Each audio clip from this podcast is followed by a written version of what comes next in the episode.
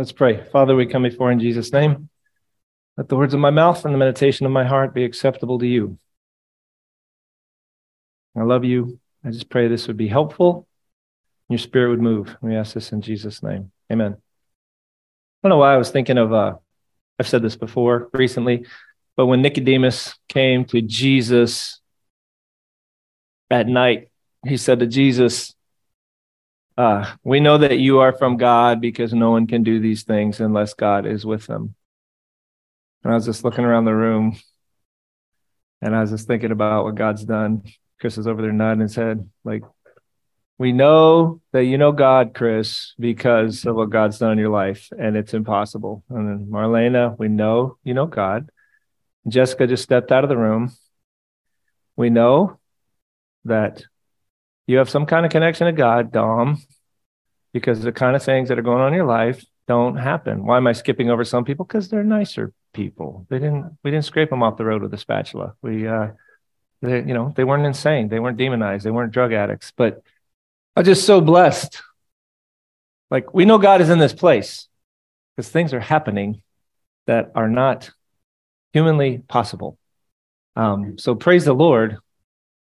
Good to be here. Good to be with people that are seeking the Lord. Um, yep.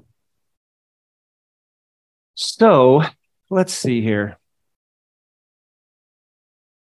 I um, kind of have free reign. We, we've tried to have me go every other week because we got so many people that are training, teaching, um, able to preach. We want to give people chances to get up here. So the schedule is for me to go every other week. And everybody who's doing that is sticking to the book of Mark. And then Jason's like, just do whatever you want. So um, last week was really fun. I did Psalm 131, which is one of my very, again, one of my 150 favorite Psalms for sure. Um, I love it though. I've, I've prayed through that one whenever I'm in, a lot of times when I'm in an academic setting, I just pray through Psalm 131. God, keep me away from the lofty, high, super intellectual approach to you. I don't involve myself in great matters or in things too difficult for me. I've composed and quieted my soul like a weaned child rests against his mother. So Mother's Day, we talked about that. That's where God, that's the clearest place in the Bible where God's compared to a mother.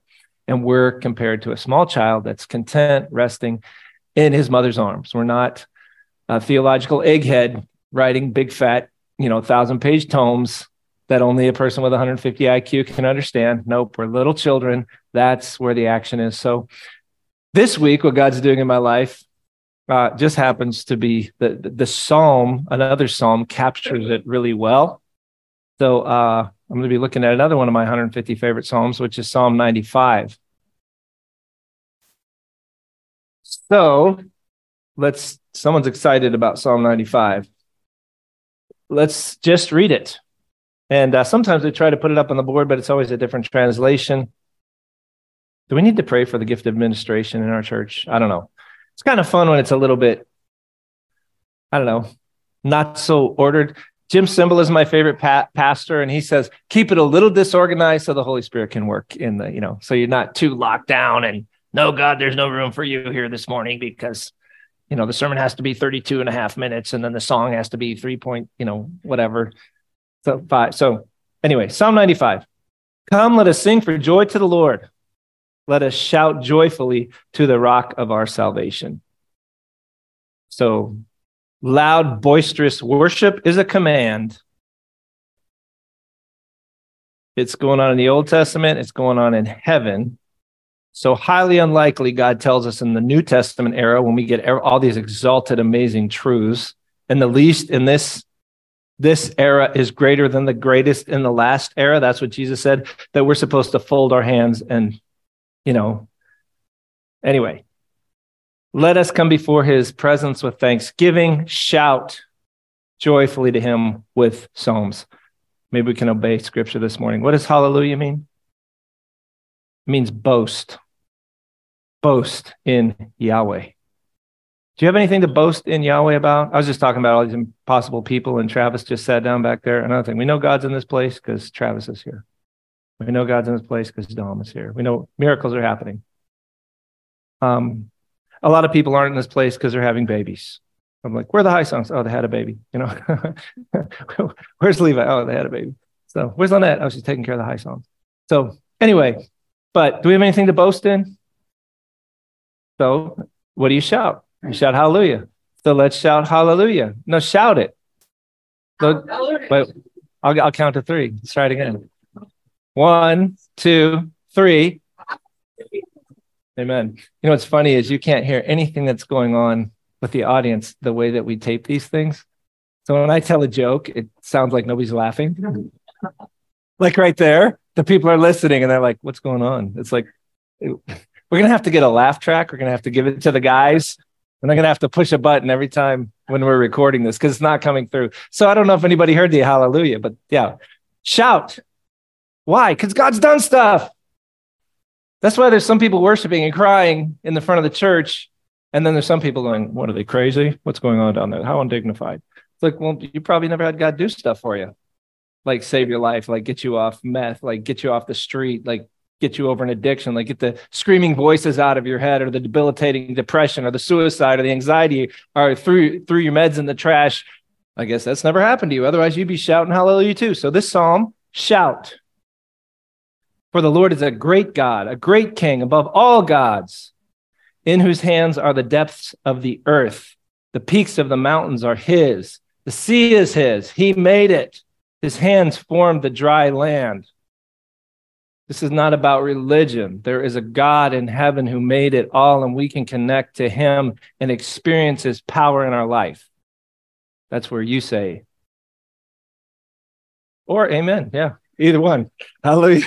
I didn't tell you what to say. Usually you say amen. I mean, it's true. That's true. Amen is it's true. So come, let us worship and bow down. Let us kneel before the Lord our Maker. He's our God. We're the people of his pasture, the sheep of his hands. And this, but all that's just lead in. Because what I want to talk about, this is where just lead in, shout. God's so great. He's so powerful. He wants to get involved in our lives. He does miracles for us if we line up. It's like a waterfall that's always going. It's called the Hesed of God, the kindness of God which is Hesed is everlasting. It's always the same. He doesn't have bad days and angry days and grumpy days like you guys do. He just has only loving kindness and faithfulness and compassionate and gracious days. It's all he's got, and slow to anger days. But it's up to us to go stand under the waterfall. It's always going, but we're over here. Oh God, where are you? Why have you forsaken me? Usually it's because you wandered away. The waterfall's always going. Where, why'd you wander away? So he's talking about how great God is, how good God is, how powerful God is. And then he says, Today, if you would hear his voice, who in here wants to hear his voice? If you'd hear his voice, don't harden your heart. Today, if you'd hear his voice, don't harden your heart. I also think God's always speaking. There's another psalm I love, Psalm 29. Um, ascribe to the Lord, O sons of the mighty, ascribe to the Lord glory and strength, ascribe to the Lord the glory to his name, worship the Lord in holy array. And then it says, the voice of the Lord is upon the waters, the God of glory thunders. And it just talks about God's voice is shaking creation and it's always speaking. It's just rattling everything and shaking everything. And then some people think God has gone mute. No, God's not gone mute. You've gone deaf. He's always speaking. We can always be experiencing his reality in our life. When we're not, we're not hearing. That's the problem. The heavens are telling of the glory of God. There's another good Psalm 19. Their expanse is declaring the work of his hands. Day to day pours forth speech. Night to night reveals knowledge. There's no speech. There's no word, you know, words. Uh, Because it's in silence that through creation you look out and he's just roaring, speaking to us. Worship me. I'm here. So but if you want to hear his voice, don't harden your heart. As at Meribah. Do you know what Meribah is? As in the day of Massa in the wilderness. Susan and I on the way here were talking about there's just such a problem with Christians today, even pastors, even, even theological professors. We just don't know the Bible.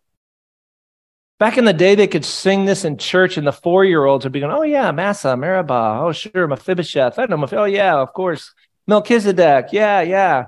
Now pastors like, oh, what's that? What's Mephibosheth? What's Massah? You know, what's, I don't even know. Seriously, we just don't even know the Bible anymore. And like uh, a lot of a lot of churches, even in this town, they don't even believe the Bible anymore. So why should you know it if you don't even believe it? But they used to be able to drop these references in the middle. This is Israel's songbook. And everybody's like, oh, yeah, we don't do that. One thing we don't want to do, we don't want to do what they did at Massa, AKA Meribah. Because that's what it is. It's an AKA. Massa, Meribah. Massa, it means basically place of testing because they tested God, tried God. Uh, Meribah means place of contention because they basically were contending with God and God's servant Moses. So, not a good place. Today, if you hear his voice, don't do what they did there. This is also something really interesting. Until they uh, collected the Gospels and the letters, which they did pretty early, they pretty early realized that the Apostle Paul's letters were scripture. Peter calls the Apostle Paul's letters scripture. Um, people understood that when Peter writes something, it's pretty important. You know, lock it down, copy it, pass it around. But, you know, it took a little while before they gathered them all together, um, kind of put the stamp on it. But everybody was pretty, er, in the first century, like there's only four gospels. The writings of Paul, those are super important. Peter, they're like whatever the apostles said, those are important. But they didn't have a New Testament. Um, the, the first Christians, they were getting all their teaching out of the Old Testament, but they're like Susan was saying, they're finding all these beautiful New Covenant ideas, and they could take a psalm and they could teach a bunch of New Testament truths from it. So we should know the Old Testament, be very familiar with it, but realize this was this was the teaching pool for the earliest Christians were these Old Testament books, and especially the songs. The songs, if you if you uh, look at the New Testament quotations of the Old Testament, uh, Psalms are the number one uh, referred to Old Testament book. What's number two? Isaiah. Look at you, Bible scholars. Yeah, but Psalms is number one. So it was very common for, for New Testament believers. And it was also very common because this was their hymn book. You, they would just know them all. So at some point in your life, you're really, really, we're so far behind. We're so far behind. We're so far behind. The, the, the first century Christians, and then in history, those that were really mighty, because to be mighty, you need to know the word. But anyway, he refers to Massa, Meribah. What in the world is going on in Massa and Meribah? Your fathers tested me, same root as Massa. It's actually Nasa, but it's in Hebrew, you knock the N off and you put a equivalent of an M on there. Mim. Anyway, we don't need to go into Hebrew. So, your fathers tested me. That's why I called it Massa. They tried me, though they had seen my work. And I was just talking about when we started. God's doing stuff in this place. Yes? Go watch the testimonies, miracles, transformation of life, things you can boast about. Say, you know how God is real? Hey, I'll give you a name and a number. I'll have you meet someone this afternoon. Shattered, demonized, crazy, in a mental hospital, sane, happy, healthy, fruitful. Anyway, they saw my work, but they still hardened their hearts. For 40 years, I loathed but again, Hebrew words only have the exact connotation sometimes as English words, or grieved over that generation. 40 years. That's talking about their wandering around in the wilderness. Why? Because they wouldn't listen. The offer was hey, let's take, uh, I don't know, several weeks and let's get to the promised land. You guys can go in and, you know, they, they, there's a story where when they spy out the land, they come out with grapes and they carry them between two poles because they're so massive that they, I mean, I don't know how big they, I mean, like, what are they, apple sized grapes? But they, they bring out some of the produce of the land. And God's like, a land flowing with milk and honey. There's houses in it you didn't build, fields you didn't cultivate. It's just, uh, I just want to get you there and get you in. They wouldn't listen, they wouldn't obey. So he said, okay, you guys can just walk around in the wilderness and die. If you don't want to listen to me and I'll let your kids in. Well, that wasn't very nice. Well, it's because you don't know the Bible. When he said that to him, he actually said, I'm not letting you in because you have tested me these 10 times. You have proven to me that you will never yield. You're never going to yield. What kind of tests? Well, the same sort of tests that we go through. God puts us in a crunch, difficult situation, right? Talking to someone the other day about the trial of injustice. You're falsely accused. You run out of money, financial test. Maybe you have a health diagnosis. You're God's child. Now, now, if you're not God's child, this won't make a whole lot of sense to you. God puts us, he, he doesn't actually create these scenarios. He just lets us go into them. The world's just full of fire and we're going to hit them. And he says, when you hit those fires, this is where you learn and you grow. You, it just motivates us. We just don't pray otherwise. You know, if we don't have a rebellious kid, we're not going to stay up praying till midnight. If we don't have financial trouble, we're not going to be, God, you know, guide me, deliver me. We're just lazy, you know. We'll just sit around and drink lattes and play on our smartphones. But trials force us to cry out to God, to seek God, to learn new things, to go in new directions, and ultimately conform us into the image of Christ. That's what they're supposed to do. So we have these Old Testament stories, and, and so we have these visual aids. They're like pictures. It's kind of like our picture book. So we have a spiritual principle, but we needed an allegory, but they're actual history, but God uses them kind of like picture stories so we can understand spiritual truths. Let's see what Israel does when they get in a crunch, when they get in a tight spot. Every time they hit a crunch, they complain and groan and moan and want to forsake God and want to kill Moses and want to go back to where they were when they were in bondage every single time, 10 times. And then towards the end of this testing cycle, they have this Meribah account where they run out of water and they tell Moses, you know, oh, you brought us out here in the wilderness to die, and we want to go back to Egypt, and we had leeks and onions and good things to eat, and now we're just, you know, and they're they're blaming Moses, they're blaming God every time they get in a tight spot. And so Moses has to go and talk to God and, oh God, what do I do? These people are complaining again. They want to kill me. They want to go back to Egypt every single time. Complain, murmur, groan, moan. Um, and God says, okay, now go go to go speak to this rock. No, first of all, he says, strike the rock. This happens twice. First time he says, strike this rock with your staff, the same staff that he used to take down the world superpower of Egypt. But uh, what is this? Exodus 17. Strike the rock, water will come out. But so Moses does, and the people drink. And then it's just the next trial. They fuss and complain and moan and groan. And uh, he said, For 40 years, they saw my work, they saw my miracle, they saw me take care of them, but every single time they get in a crunch, they'd fuss and complain and groan and moan and disobey. And, and I mean, they, they truly did. They wanted to kill Moses, stone Moses, stone Aaron, go back to Egypt, the land of bondage and slavery. So God said, For 40 years, I, you know, I just said, Okay, you guys can wander around. You're unworkable. You don't listen. You're unworkable. 40 years I love that generation said there are people who err in their heart. Okay, what happens in their heart? They've hardened it. They, they can't hear God. How do you harden your heart? When you hear his voice, you don't obey. They've, they err in their heart. They don't know my ways. One of my favorite Hebrew words. 50 extra points for anybody knows it. Yeah, Derakim, right? Derakim, that's what God said. Moses said, Let me know your ways and I may know you. God said, compassionate gracious, slow to anger, abounding in loving kindness and faithfulness. When you know God like that, you don't fuss and complain and cry and crash into depression when you get into a crunch. You're like, oh, God loves me more than my mom. He's gonna, he wants to help me more than my best friend does. He's incredibly patient. So even if I cause this problem, he's still going to forgive me and get me out. They, you, they don't know my ways. They've seen my works, but they don't know my ways.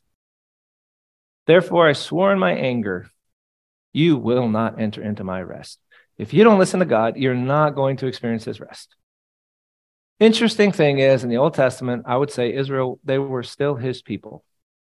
He was still watching over them. He still wanted what's best for them. He would still protect them, provide for them, etc. But they're wandering around in the wilderness because they wouldn't obey. And they all had to die, that whole generation. And then the book of Joshua is, and, and the Deuteronomy is actually sermons for the next generation. And then the book of Joshua is they go in and they listen and they get all the good stuff. So we have this incredible God, according to Psalm 95. Today, if you want to hear his voice, don't harden your heart. What's a good example, Moses? Well, think about Meribah. Think about Massah. I could have pulled up a bunch of others, but uh, let's just, they like to refer back to this one because actually there's two events that happen there that are very significant. I'm going to refer to the other one here in a minute. The first one involved, well, they both involved the whole nation, but um, anyway, I'll, I'll explain this here in a minute. But they dropped the ball, and then uh, after this one in Exodus 17, you get to Genesis, Exodus, Leviticus, Numbers. You get to Numbers 13. God says, "Go in the land, check it out." They go in the land. Oh, it is just, it's awesome, just like God said it was. Uh, the 12 spies go in, and then when they come out, 10 are just like, there's giants in the land, and we can't win them. We can't, we can't, we're like little grasshoppers and boohoo. And they get all the people once again moping and complaining and kill Moses and let's go back to Egypt. And God brought us out here to die. And God, and God, that's when God said, that's it. That's when he said, all right, 10 strikes, you're out. That's pretty gracious. I mean, if that was how the World Series worked, that was, that was more than fair. Yeah. 10 strikes used to be three, but now it's 10. Yeah, it's more than fair. And, and these are colossal strikes. One of them was uh, the golden calf. Hey, let's uh, punt Yahweh and create some sick, twisted Canaanite deity and have a pagan drunken orgy. And Moses is gone. That's literally what happened. And that's when Moses comes down off the mountain and he takes the, you know, he shatters the things like, what are you guys doing? Why do you guys, why are you always like this?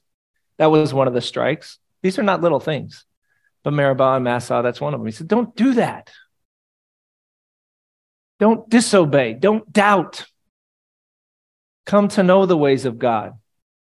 And if you want to hear God's voice and you want to have fun, I have lots of fun as a Christian. I enjoy, I didn't always because I used to be nuts and I used to think Christianity was a suppressive bunch of rules and laws and God was into arbitrary, weird things that don't make any sense just because he was arbitrary and weird and just wanted to make our lives miserable. And then the longer I go, oh, everything he asks us not to do will kill us, like sexual immorality and lying and cheating and stealing. Uh, those will kill us. Uh, that's why he doesn't want us to do it. And all the things he wants us to do will bless us. Oh, it takes it took a little while for me to figure that out. But uh, anyway, you want to hear God's voice? Don't harden your heart. And I, why am I thinking about this? Because I had an issue come up. I was this morning I need God to come through in a very big way for me. I'm standing on the kind of the precipice of one of the biggest faith leaps I've ever taken in my life. And you guys know what that is, most of you. Yeah, our church doesn't have any business trying to acquire a property, but we didn't have any business doing almost everything we've done up to this point. Seriously.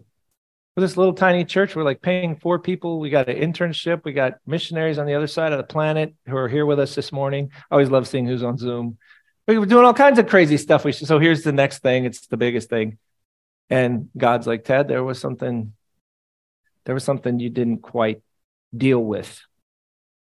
Well, I kind of did. I kind of sort of halfway, third way did. I was, I was planning on finishing and wrapping it up down the road somewhere. I was sort of kind of obeying. And God's like, look, if you want, you don't have my favor, I don't want you to sort of kind of sloppy obey. I want you to wholeheartedly, completely, absolutely obey. And if you do that, your hearing apparatus will be very keen. Some people are like, why does God never speak to me? Right? They're in the wrong job. They're dating the wrong person. They're sleeping in on Sundays. They're getting drunk on Saturdays and, you know, not praying in the morning, not studying the word. They're full of, they're, you know, besetting sins. Why does God never speak to me? You know, why is he always speaking to Joe and Sam? Why does he like them better than me? He doesn't like anybody better than anybody else. There's just people that have shut down their hearing apparatus by being just flat disobedient. And there's some people that really, really work hard to keep the channel clear. Is your channel clear? There's absolutely, I know. If God was hammering me this morning and I had to make a huge decision, talk to Susan when she got up, I said, I know this hurts, but we're going to plow forward with this thing. I absolutely know that maybe half this room, you got something you're dragging your feet on. You're like, why isn't God speaking to me? Because you're stopping up your ears. If you want to hear his voice, obey. Obeying what? Well, let's start with the really obvious things. One time, well, a friend of mine, he's quoting a pastor friend of his, actually. I wasn't in the sermon, but his pastor friend said, Everybody's always saying, I want God to speak to me. I want God to speak to me. And he slams his Bible down. He goes, He's given you 66 books. Well, I want God to give me some mystical, Gnostic, secret message about how amazing I'm going to be. And not what he's going to do for you. He's going to say, hey, you know, your roommate who ripped you off, forgive him. Let it go. You don't need to. You don't need to equalize all the imbalance in the universe. God said, I already took care of that at the cross. Just let it go. Pray for their blessing, pray for their salvation. I got you. Right? And then again, young people, you're dating the wrong person. Stop forcing that through. It is not going to end well. Just walk away. Yeah, you'll cry.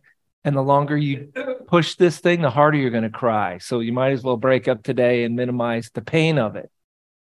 But if that's not the one, listen and obey, especially if you're in an immoral relationship. You blew the thing up. So you can keep you can go to a church that'll tell you something different, and then you can call me in five years and talk about the hell you're in. I'm serious. I've been I've been around the block enough times to know how this works. And you know what? In this church, we have good marriages. Iron amen. We do. We have good marriages because we don't play these kind of games. The Bible says this is God's will for you, your sanctification, that you abstain from sexual immorality. The book of Hebrews you know, let the marriage bed be undefiled. Fornicators and adulterers, that's sex before marriage, that's sex with someone who's not your spouse after marriage, will be judged. That means there's things built into the system, they're going to run you over like a truck. Why don't we obey in those areas? Right now, all the churches are trying to change the rules. They're trying, oh, no, I didn't even plan on going off on this, but it's like the issue today. Homosexuality is a sin, people, and men aren't women, and women aren't men and, and since this has gotten in the church, fornication and divorce are nothing anymore. Somehow everything's been just tossed to the wind. It's just a sexual free for all now. Baloney, read the word. That's why people can't hear anymore. We've punted the, the sexual ethics of the Bible. What about bitterness? I didn't realize that was the biggest hindrance in the church of God until I took my first pastorate virtually, well, there's one pastor who kind of specialized in this. He said 75% of the body of Christ is hung up on bitterness. According to the New Testament, bitterness is a open door for the demonic. The devil doesn't care if you're born again. He will still make your life a living hell if you hold on to bitterness. There's somebody out there in this world, and you're like, well, you don't know what I've been through. Well, I guarantee you, I know someone who's been through worse, and they might be sitting in this room. So come up afterwards and try me. How about raped by your own father? Okay, I had a bunch of people like that. God will give you the grace and the supernatural ability to forgive that person. Of course, you can't do it. He'll give you the grace to do it. There's these clear teachings in Scripture, right? Don't forsake the assembling together of believers. We got these Christian cranks that think they're too smart for every church in the universe, and uh, is my church. No, it isn't. Church is your church. Find one. Right. And if you find the per- perfect church, Mr. Crank, don't join it because you'll screw it up. But there is no perfect church, but we still do this together because the Bible commands it. So there's a, there's just so many things. Tell the truth. Stop padding your resume. Stop cheating on your taxes. God's like, we don't need an angel to tell us this stuff. All we have to do is study the word. So now you can graduate and you do start getting those cool mystical guidance type messages kind of on kind of higher level graduate studies in uh, walking with the holy spirit but not before you pass preschool are you getting up in the morning to seek god's face the bible rebukes those who don't know the bible why is someone 20 years in the faith and they don't know the books of the bible in order what is that? Come on. We're just, and then we're like, why isn't God speaking to me? I, I quote this a lot. It's one of my new favorite chapters in the Bible Zechariah 7. God says, You don't listen to me, I don't listen to you. He doesn't have that accent, but that's what he says. You don't listen to me, I don't listen to you. Oh God, guide my paths, fix this financial trouble. La la la la la la la la la la la la la. Can't hear you. Can't hear you. Can't hear you. How about you start giving your first and best of your finances to me? Oh, there you go, preacher teaching about money. Then leave our church and go do it somewhere else. I'm serious. If you think I'm playing that game, anybody who knows me know that I'm not about money. I don't I don't give a rip. And my wife has had to live with me and it hasn't been easy. I don't care. But it's a fact. When you get paid, you take the cream off the top and you give it to God always. That is a principle that precedes the old covenant. Some people go, oh, that's in the Mosaic law. No, it goes all the way back to Abraham. It's a principle that's built into the system. And Paul tells us to do it in the letter to the Corinthians.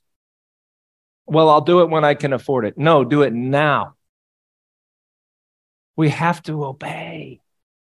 Obey in the stuff we know.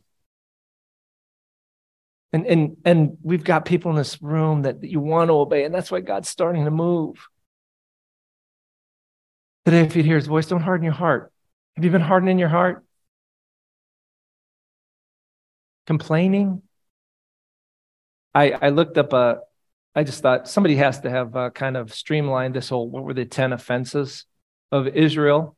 Because I can't, I could name a bunch, but I don't know if the, they're the 10 because there's a lot more almost everyone that this guy chose was complain, complain, complain, complain, complain, complain. Are you a complainer? Knock it off. Rejoice in the Lord always. Consider it all joy when you encounter various trials. I don't know how. Then talk to somebody who knows how and they'll explain how it works. Why do we rejoice in? Well, one of the reasons you don't know how to do it is because you don't know the Bible. You train yourself. Oh, a trial. Sweet.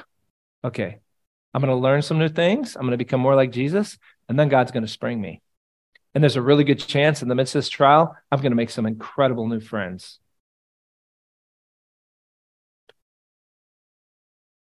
You actually get excited. You get excited.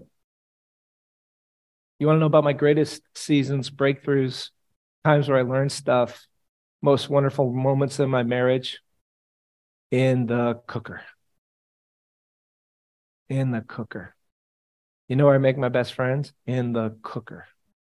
You know where I see my biggest miracles? In the cooker. So you learn when you get in the cooker, you don't moan and groan and complain and accuse God. And why don't you love me? And this isn't what I signed up for. Well, why don't you read the manual and find out what you signed up for? So we just have to obey. We have to obey. So Israel just wouldn't. They wouldn't obey. They wouldn't listen. They wouldn't trust. And in the psalm, it says, they don't know my ways. Some of you guys are like, well, I will obey God if he really shows me how good he is. No, obey him because he's God. Start there. Um, and just put your nose to the grindstone, do what you need to do. And then God will say, I like that. Now I'll show you who I am.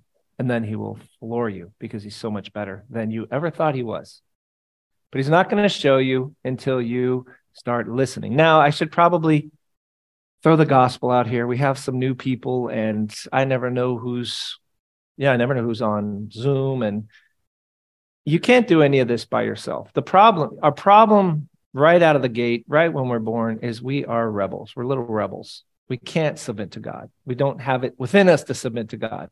And some people are like, well, I'm a really good person. I do good things. Yeah, but you do them for selfish reasons, so they don't count. If you do them for selfish reasons, I work really hard. Yeah, because you're trying to make a name for yourself and you're trying to, you know, pad your 401k and you're trying to get a raise. You're trying to work the person who's above you, right? I'm a good person. I give to charity. Yeah, so you can win the Citizen of the Year award and get your pay, you know, face on the you know, front of the newspaper or whatever or in the magazine. It's we're just so selfish. And it ruins almost all the good that we say we're doing. And none of us are really all that good anyway. And like I said, if I had all your dirtiest deeds on my phone, you wouldn't be able to look me in the eye ever again. None of you, none of you would. Um, and I wouldn't be able to look you in the eye if you had my dirty deed video. Anyway, we're dirty, sinful rebels, and we need, Jesus said, unless a person is born again, they can't enter the kingdom of heaven. So we need God to do a miracle within us. We need to come to God and say, God, I'm a rebel. I've, I've sinned against you. Forgive me. That's why Jesus came into this world was to die your death because you deserve to die because you're a sinner. Jesus died your death. They put him in the ground. He rose on the third day and he said, It's all done. Anybody that comes to God now can be forgiven for whatever they have done, any sin they've committed. And once they're forgiven, I will put my spirit in them. So now they'll have new desires, new power, and they can really live. So I'm talking to you, Christians. If you're not born again, none of this will work for you. I'm talking to you, Christians who have the power of God in them because you're born again. When God tells you to do something, you can do it. He's not going to ask you to do anything you can't do. It may involve getting other people involved. You know, that's what the Bible says. If any of you are stuck, what kind of sins get people stuck? Depression, suicidal thoughts, eating disorders, sex addictions, those kind of things, really shameful stuff reach out. Anybody who wants to throw stones at you has no clue how the kingdom works and has no clue how dark their own soul is apart from Christ. People that really get it, they'll be like, "Hey, welcome to the club. We're all dirt bags before Jesus. Let's help. Let's we'll help get you out of this." And that's what this church is full of former dirt bags and sinners and reprobates who have been born again and made new and so then God puts that power in your heart and He gives you new desires, gives you new resources, and then you can actually pull it off. But for those of us who are Christians, we want revival, right? We want what they had in the book of Acts. But for revival to happen, people have to be hearing God and then responding. Everybody, everybody in the church has to be hearing and responding because the church, if you study scripture, it's not about one person. It's not a one person show. The, the Bible says the church is a body and everybody participates. Everybody's obedience is important. And uh, if we to have revival in this church, we're seeing a bunch of wonderful things.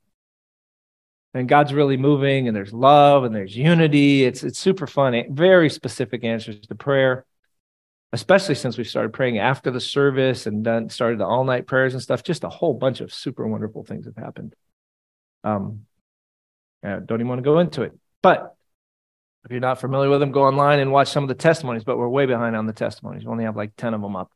We're way behind. We got to get on Lars's case, as if he's not busy enough. But um, but we want more. You know, you, you, you see the people that God's touched their lives, transforming their lives. We've not even scratched the surface in Manhattan.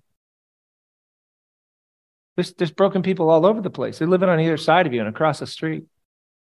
They need what you have. We want to see a move of the Holy Spirit. We want to see God move in power. We want to experience that peace and that joy, that fullness that He wants to give us. What's the key? Today, if you hear His voice, don't harden your heart. Your role in revival is essential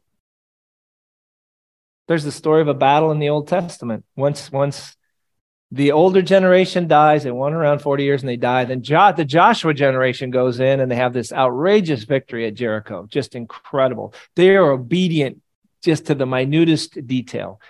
God gives them this crazy plan against this these impenetrable walls of this great city.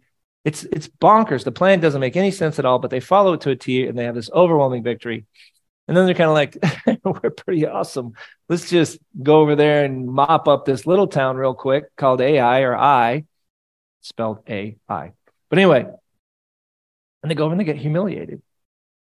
And God said, Oh, problem is The whole team isn't listening and obeying. There's one guy. I told you when you won that last battle, don't touch any of this stuff. It's it's under the ban. So don't touch any of the stuff. And uh, some guy saw some stuff and he's like, well, load a little stuffer. You know, I think I'll take some stuff.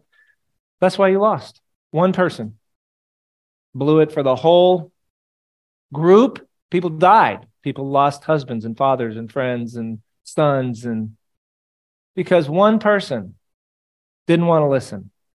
And when you're in a body like this, if you don't want to listen, it's going to affect us all. If you're going to delay, it's going to affect us all. God's going to tell you to give someone a phone call. God's going to tell you to make friends with someone. God's going to tell you to get up to the mic, tell the church something, exhort the church, confess something, pray for the first time, and you're sweating and your heart's beating, and you're just like, I can't do it. I'll try next week. You're just slowing down the whole program.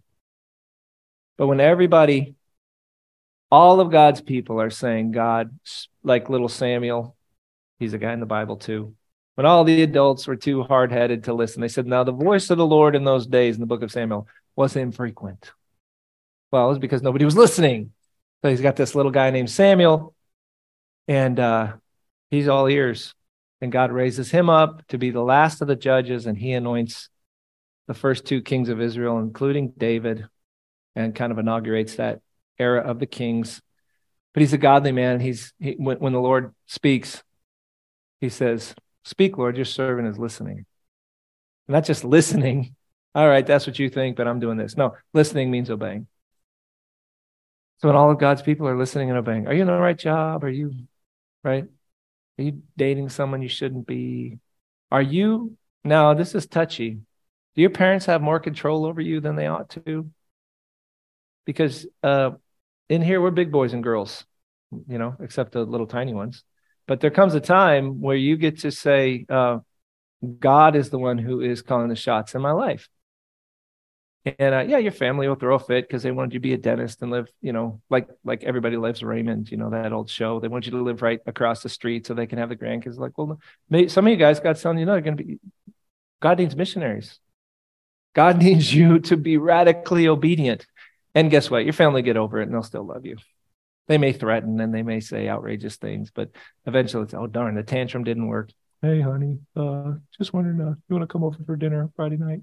They'll get over it. I've just seen it time and time again. But some of us, we're not obeying God because we're worried about our friends, our family, our parents, our siblings. So today, if you hear his voice, don't harden your heart like they did at Meribah, Massah, like that whole that whole generation did. Be the Joshua generation. Now we don't fight physical wars anymore. Again, this is these are physical pictures that help us. Our battle is spiritual. We we fight. Our battle is not against flesh and blood. It's against spiritual forces. Uh, Ephesians 6 says demonic powers. So we don't hate people and bring swords against people. That's not Jesus never did anything like that. Um, that's old covenant. That's caveman spirituality. That's quite literally what's going on. They don't have spiritual clarity about what's going on in the spiritual realm where the real battle is. So they're fighting physical battles. And God said these physical battles will help you to understand the spiritual battles that you're fighting. We're fighting spiritual battles. Spiritual battles take prayer. Somebody, I don't want to blow the whistle on anybody, came into the prayer meeting last night and they said God was putting his finger on me. I tried to resist it and I tried to, but it's hard when there's a prayer meeting that's going on and on and on and on, and God is going, get there, get there, get there, get there. And finally, he showed up, showed up late, hung in there till the end. But that's where the battle's fought. So if we're going to fight the battle, God tells you to be at something like a prayer meeting, be there. God tells you to give, give. God tells you not to give, don't give. God tells you to spend time with this person, do it. God will tell you not to spend time with a certain person. But we have to be the kind of people, Lord, just speak. Make it clear to me what you want. So the the older generation of Israelites, they just totally lost out. They didn't get diddly. They died in the desert. Interesting, there's a second Meribah account in Numbers 20, but this is after Israel drops the ball. It's after Moses in uh, Numbers 14. God says, I can't work with them. But then Moses actually is kind of helping them, helping them as they're wandering around the wilderness, and they come again. We need water. We're gonna go back to Egypt. We're gonna kill you guys. You know, you stink. This religion stinks. We hate it here. Blah blah blah. So Moses goes and seeks the Lord, and he says almost the exact same thing that he said back in Exodus 17 and uh, Numbers 20. And he says, but this time, Moses, instead of striking the rock, speak to the rock, and water will come forth. But Moses is ticked off. He's angry. These people, man, can you imagine? I just, there are churches that aren't easy to lead. Seriously. And there are pastors that are ticked off. I'm not one of them. This, you guys are, this is super easy church to lead, super easy. Um, but Moses is trying to lead this bunch of rebels that threatened to kill him repeatedly. Gosh, they're just crazy.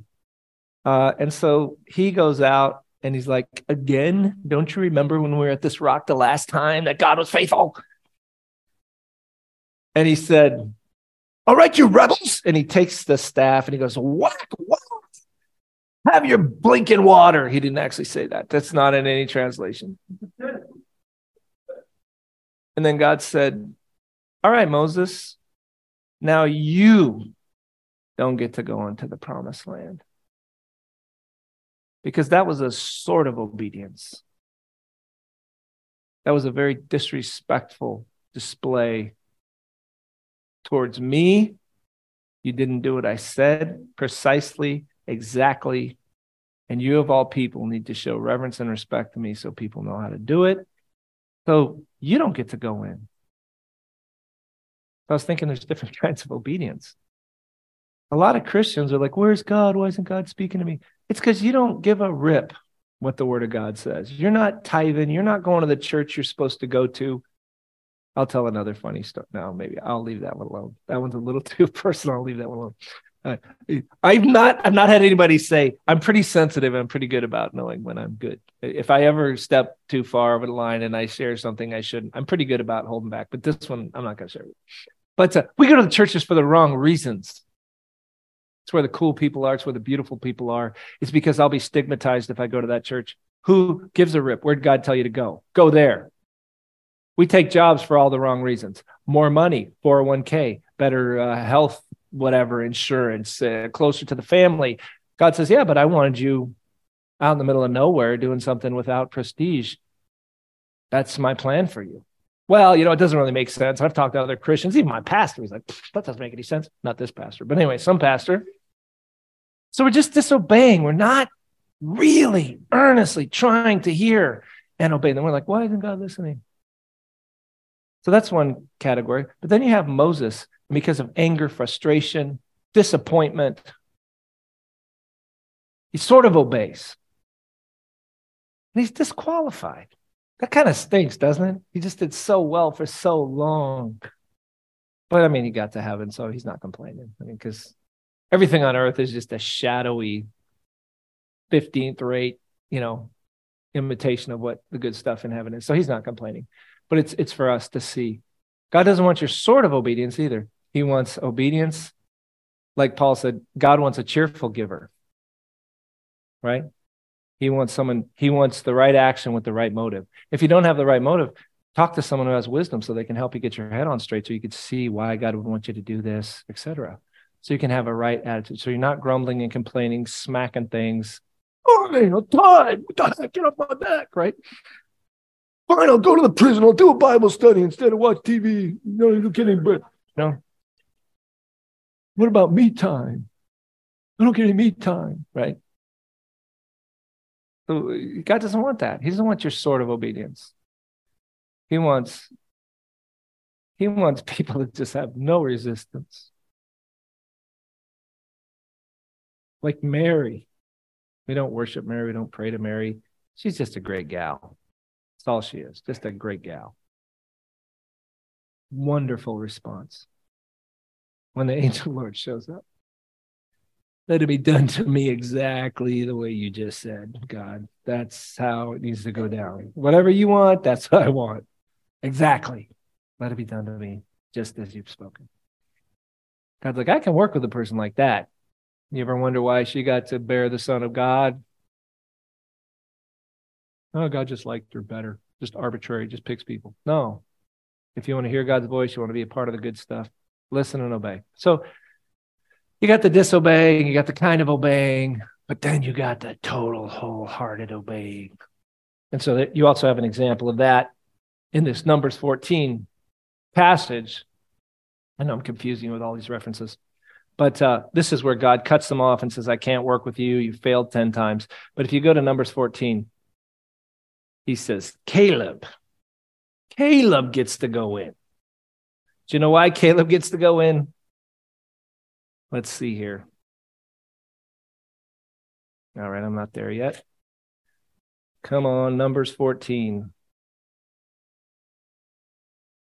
My servant Caleb, because he has a different spirit, has followed me fully.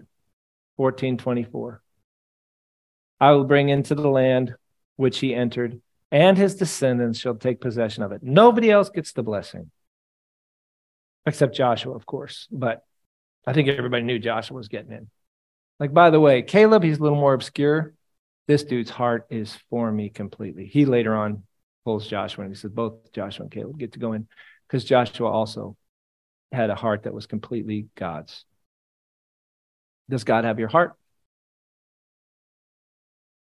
Um, maybe you're afraid to obey. You just you need help. Let some people pray with you, help you get across whatever barriers in your way. Maybe you're afraid of what uh, the shame that's going to accompany bringing out whatever it is you need to do. Uh, fear's a thief. Fear, shame, it's just keeping you from the blessing. God wants God wants to work you through it, get it behind you, get it in the rearview mirror so you can get on to that place of blessing. But uh, yeah, there's a lot more that I needed to say, but I don't I don't know that I need to say a whole lot more. But that Psalm 95, I was just thinking about that. So today, when I'm at the, I'm at the kind of the almost a, in in a sense like kind of entering into the promised land. There's something i want to see god do. Because like Tad you are kind of sort of sloppy obeying me. I want wholehearted complete surrender if we want to see revival we want to see more of the good stuff that god's doing we have to be wholeheartedly surrendered yielded to God's will. Now, make sure you young Christians, you're getting around people who know the Bible better than you do because the devil will try to take advantage of this. When you sell out, and I just had a conversation this week, somebody said, Oh man, I'm really overwhelmed. I think God's telling me to do this. And I was like, No, that that's not the Lord. He, he wouldn't. And then I explained to him why biblically and I talked to somebody else and they thought God was leading them down another path. And I said, no, that, that wasn't the Lord. Look at the fruits, look at the outcome. That wasn't the Lord either. So mature people can help you. There are some things that you don't need to have any kind of spiritual discernment.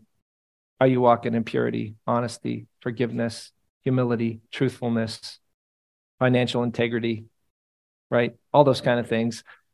Doesn't take a rocket scientist spiritually.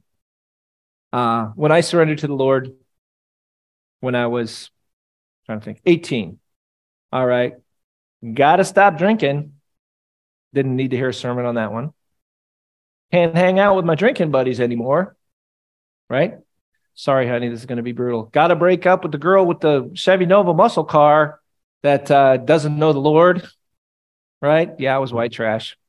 So there's just some things that, yep, probably ought to stop listening to satanic music. That would be a good idea.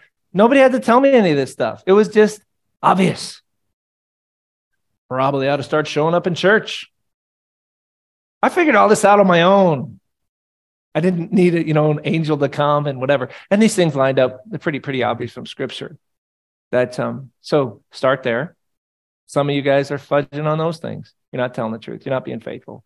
You're grumbling and complaining. You're not trusting. You're not showing up. You're not in the church you're supposed to be in. Blah blah blah blah. It's just the most obvious stuff. And then some of you guys have some higher level stuff. Big changes, breakups, job changes, you know, life shifts, getting away from certain friends that drag you down, et cetera, et cetera. So you got the point. And uh, I'm going to pray. And then I'm going to say something else. So, Father, we come before in Jesus' name. We thank you, Lord. You want us to have the fullness of life. That's what you you said, Jesus. You said that I came that you might have life and have it to the full. And it's there for us, but we have to obey. We have to be born again, full of your spirit, so we can hear, so the stuff will make sense. But you give us the power through your Holy Spirit.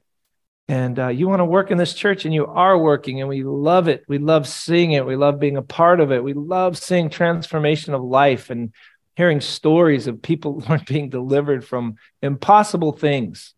And we want more. But God, it's often us. This morning, it was me standing in your way. I don't want to stand in your way. I want you to have everything, access to everything. Lord, I love pastoring this church. I don't have to pastor this church. If there's someone better, bring him here and send me where you want me to go. Lord God, I don't need my house. I don't need my cars. There's nothing I need but you and your approval. And, and I need to hear your word. And uh, give me the strength to obey. And I just pray that this morning, Lord, I know there's people in here that have stuff to hammer through, work through. And I just pray in Jesus' name that uh, we could take care of business and become a place where your glory rests. we love you and we pray this in Jesus' name. Amen.